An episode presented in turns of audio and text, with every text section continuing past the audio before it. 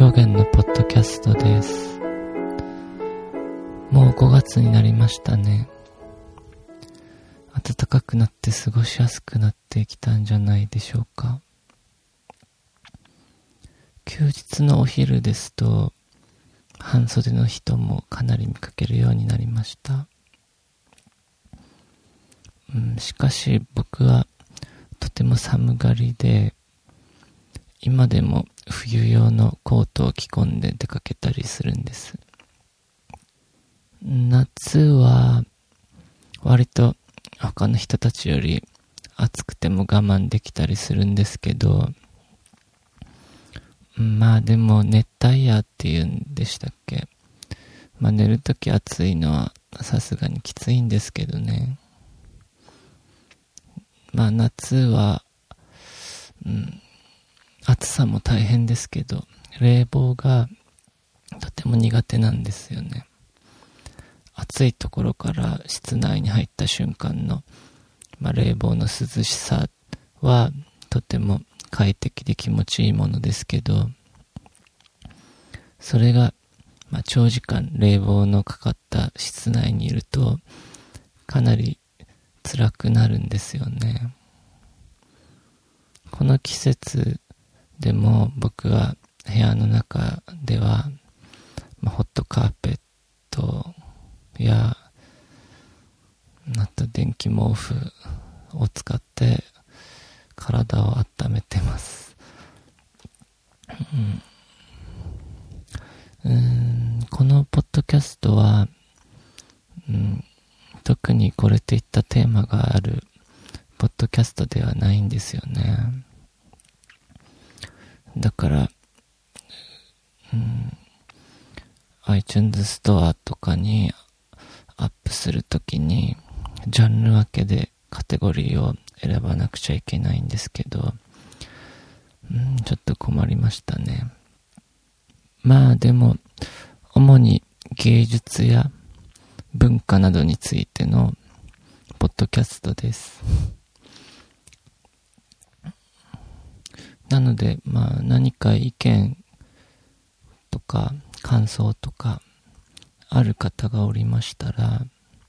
メールください。メールじゃなくても、ツイッターとか、フェイスブックとかもあるので、何か意見があれば嬉しいです。メールのアドレスが s-h-o-g-e-n アットマーク gmail.com ツイッターは shogen0227 フェイスブックが jini0227 です。うんそれではうん本題に入ります。今日は20世紀最高の作家と呼び名の高いフランツ・カフカについて話したいと思います。フランツ・カフカといえば、まず、変身という小説を思い浮かべる人が多いと思います。この小説は、ある日朝、目覚めたら巨大な虫に変わっていった自分の姿に目覚めていく、ある、まあ、セールズマンの話を描いています。資本主義社会での阻害された人間の姿を描いているこの小説は、実存主義文学のパイオニア的な作品だと評価された、まあ、そういう傑作です。しかし、この歴史に残る古典となったこの小説は、カフカが当時求愛していた恋人から2日も連絡が来なかったことに、悲惨な気持ちになって、ベッドに横になっていった時に、まあ、着想をした物語だと言われています。だからなのか、カフカ本人はこの小説をそれほど気に入ってなかったらしくて、しかし、失恋からあの不条理小説を思いつくなんて、普通ではできないですよね。不条理っていうのは、人間の内側と、人間の内側の世界と、外側の世界のズレから生まれるものですから、失恋の不条理さというのと、虫の姿になった人の不条理さっていうのも通じる部分はあるかもしれませんけどね。本人は、うん、この小説をそれほど気に入ってなかったって言いましたが、彼はとても完璧主義者だったらしいんです。原稿の大部分を発表しないまま火に燃やして捨ててたらしいんですよね。これは職場のこととか家のこととか、まあそういう現実的なことに追われて執筆する時間、執筆に集中する時間を十分に確保できないそういう苛立ちの気持ちの表れでもありました。うん、カフカは両親と一緒に暮らしながら、お昼には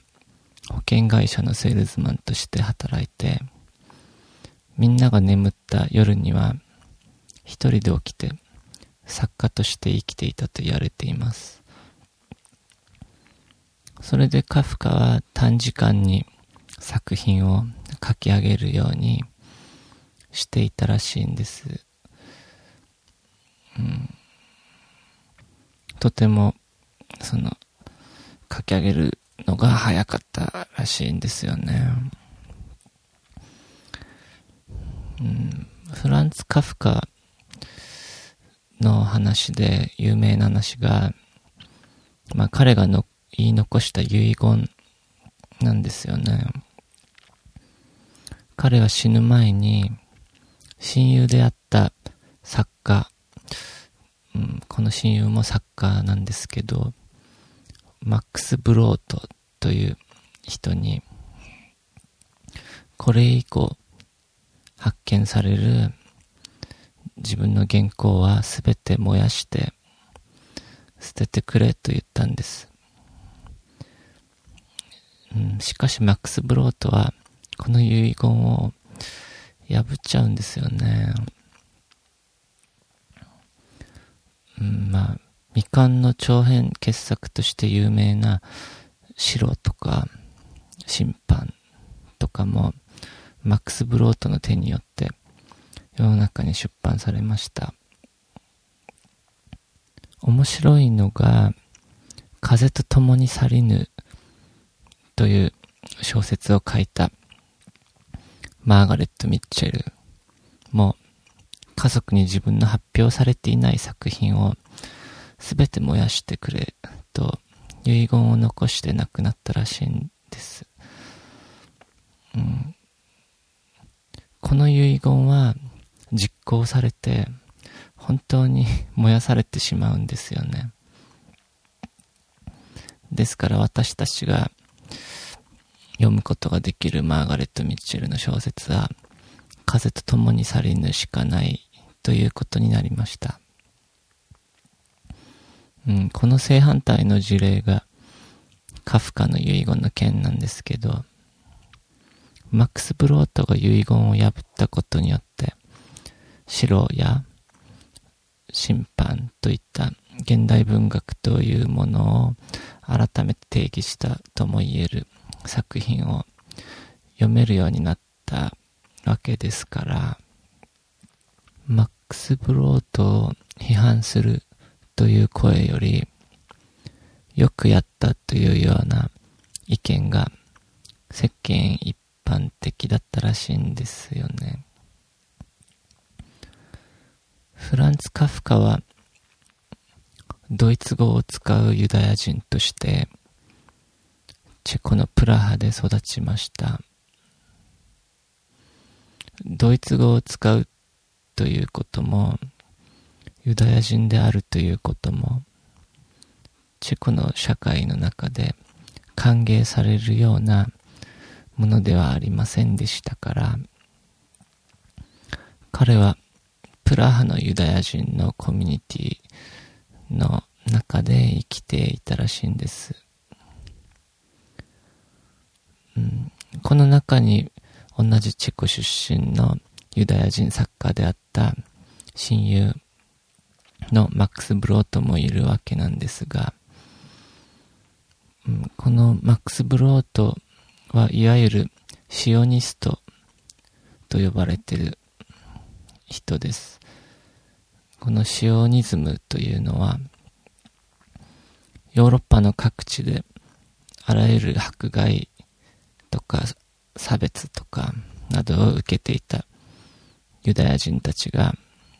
自分たちの国イスラエルをパレスタインに建ててイスラエルへ帰ろうというまあそういう考えなんです。それで、マックス・ブロートは、カフカの死後に、カフカが残した日記かもしれないし、手紙かもしれないし、もしかしたら発表されてない小説なのかもしれない書き物たちを持ってイスラエルに移住するんです。うん、カフカには3人の妹がいて、彼女たちはユダヤ人だったから、みんなアウシュビッツという、まあ、ナチによる強制収容所ですね。そこで亡くなります。マックス・ブロートはイスラエルに移住してなんとか生き残りました。チェコの国境がナチによって封鎖される5分前とかにマックス・ブロートの記者が通過したというそういう、まあ、劇的な話なんですけどね。それでなんとかカフカが残した原稿を持ってイスラエルに逃げることができたのです。うん、この中には、うん、もちろん発表されていない書き物がたくさんあるわけなんですよね。で、マックス・ブロートは、このカフカの原稿を大事にずっと持っていました。それで、1968年に、マックス・ブロートは亡くなって、死ぬ時に、彼は自分の秘書であったエスター・ホッフェという女性に自分が持っていたカフカの原稿などを、うん、遺産相続させます。で、それで、エスター・ホッフェという女性は、このカフカ、カフカが残した原稿を大事に守るようになっていきますね。スイスの銀行の金庫に保管したり、あらゆるところに分けて大事に保管するようになります。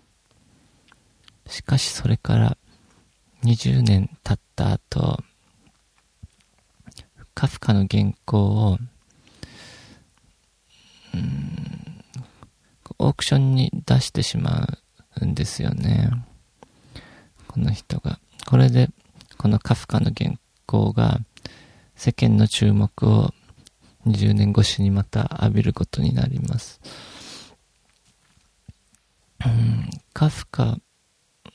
の審判という小説、小説の、まあ本人直筆の原稿がオークションに出されて、これは、まあ、ドイツの博物館かなんかが落札したんですよね。うん、これによって、カフカが、直筆で書いていた原稿と、マックス・ブロートによって出版されたものとでは、結構たくさんの違いがあるということがはっきりわかるようになります。以前からマックス・ブロートがそのカフカの未完の作品に勝手に手をつけて出版させ、出版してるんじゃないかっ、そういう疑いがかなりあったらしいんです。まあ、未完の作品ですから、まあ、より良い作品に仕上げるために手をつけたりとか、そういう風にしてるんじゃないかって。うん。まあしかし、このオークション事件によって、まあ真相が明らかになったわけですよね。で、カフカはドイツ語で作品を書いているけど、彼の作品をドイツ文学に分類するのはおかしいという批判がこの事件によってたくさん起こることになりました。しかも彼はナチの弾圧を受けて殺される可能性が極めて高かったユダヤ人であったし、実際に彼の妹たちは強制収容所で、うん、死んでいったわけですから、うん、まあこういう論争がまた最近になって面白い局面を迎えます。マックス・ブロートの秘書であったエスター・ホッフェという女性も2007年に亡くなるんです。エスター・ホッフェは自身の財産をすべて自分の娘二人いるんですけど、エヴァ・ホッフェという人とルトビーズラという人に譲り渡します。これによって、エバー・ホッフェという女性がカフカの原稿を管理するようになったらしくて、しかし、うん、こうなると、カフカの原稿の行方について、一個人が偉大な作家の原稿を、うん、個人の財産にしている。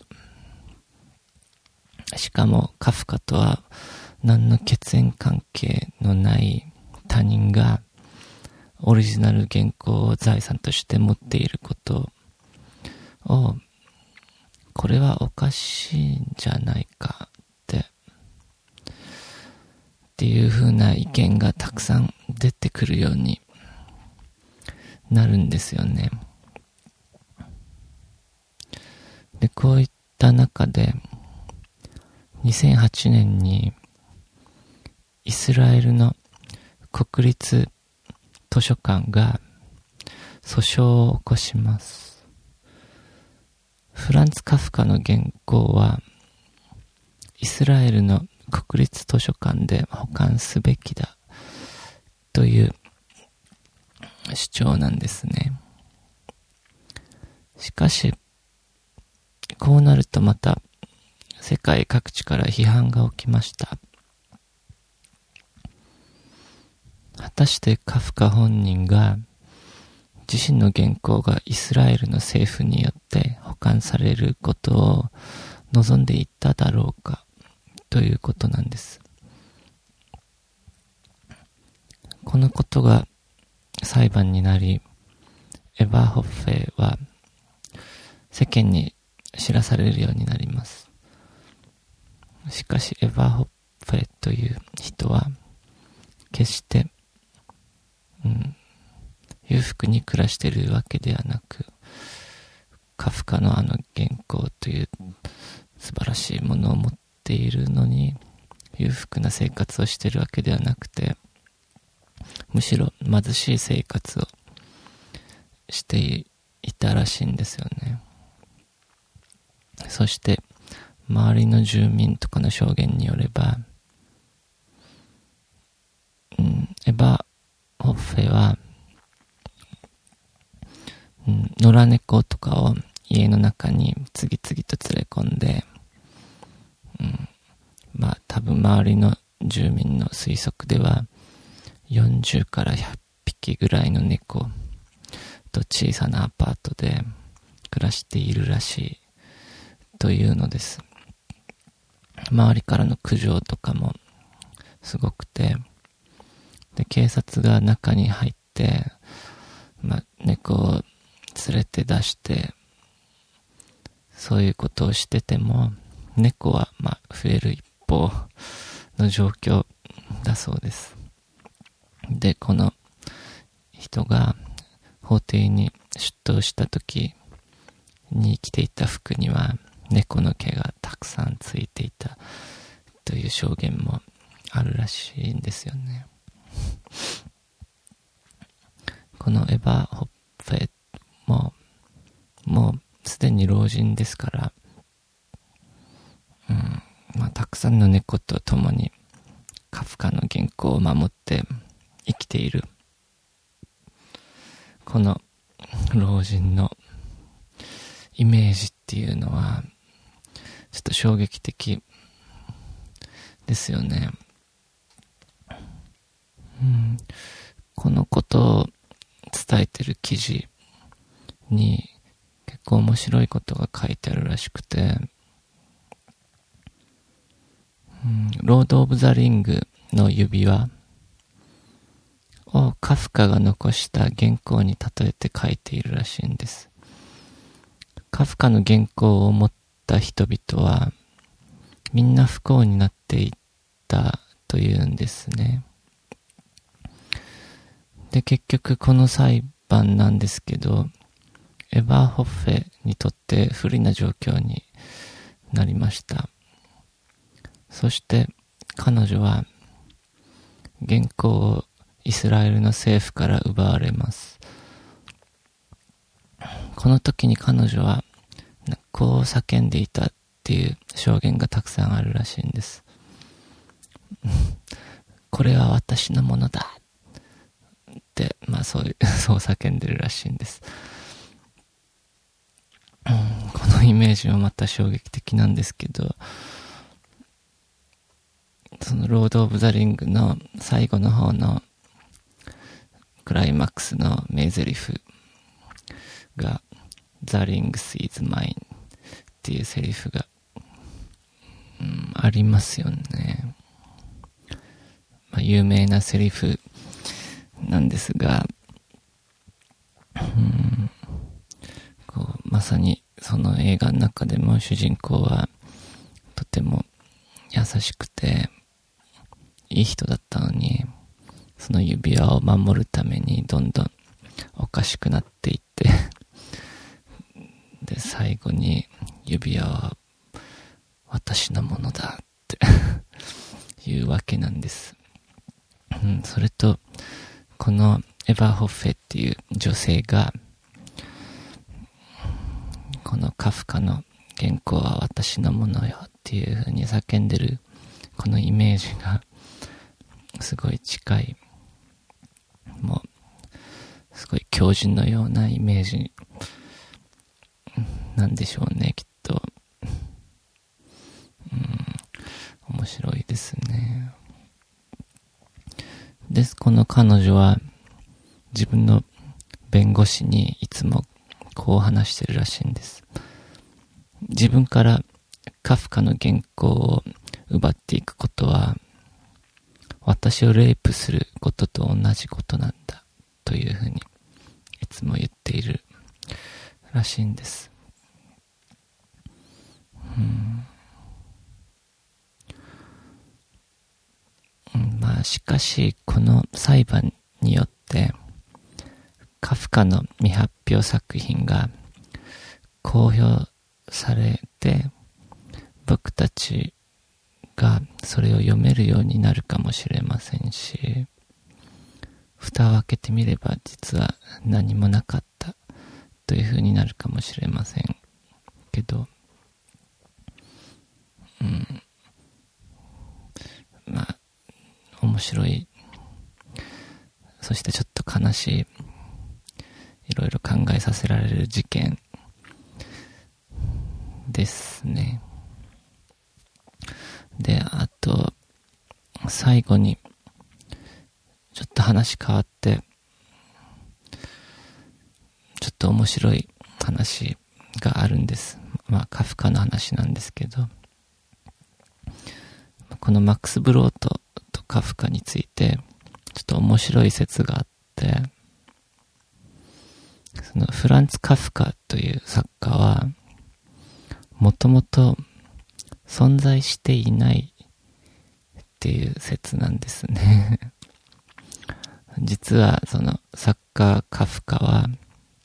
マックス・ブロートが作り上げた人物ということなんです。マックス・ブロートは、うん、当時それなりに名が知られていた作家でしたから自分の親友の自分の親友で保険会社で働いている友達の名前を借りて、当時としては少し、まあ、奇想天外なそういう小説を発表するわけですから、だから自分の親友の名前で発表したっていうんです。だから、本物のカフカは別に作家でも何でもなくて、ただの保険会社の社員だったかもしれない。という話で、そしてカフカの小説が、まあ、あまりにも有名になった時には、もう、実は私が書いてるんだっていう風に、マックス・ブロートは言うタイミングをすでに逃していたんではないかという話です。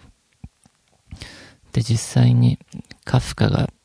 言った原稿を燃やしてくれっていう遺言も、マックス・ブロート以外が、まあその遺言状を見た人は誰もいないし、マックス・ブロートが自分の口から言ってるわけですし、だから、まあ、作家カフカっていうのは、マックス・ブロートが作り上げた想像のものであっても、まあそういう可能性もなくはないかなとは思ってしまいますね。うん、しかし、まあこれが本当だとしたら、マックス・ブロートがカフカの原稿に勝手に手をつけて発表しているっていう批判は全く意味がないことになるから、とても面白いですよね。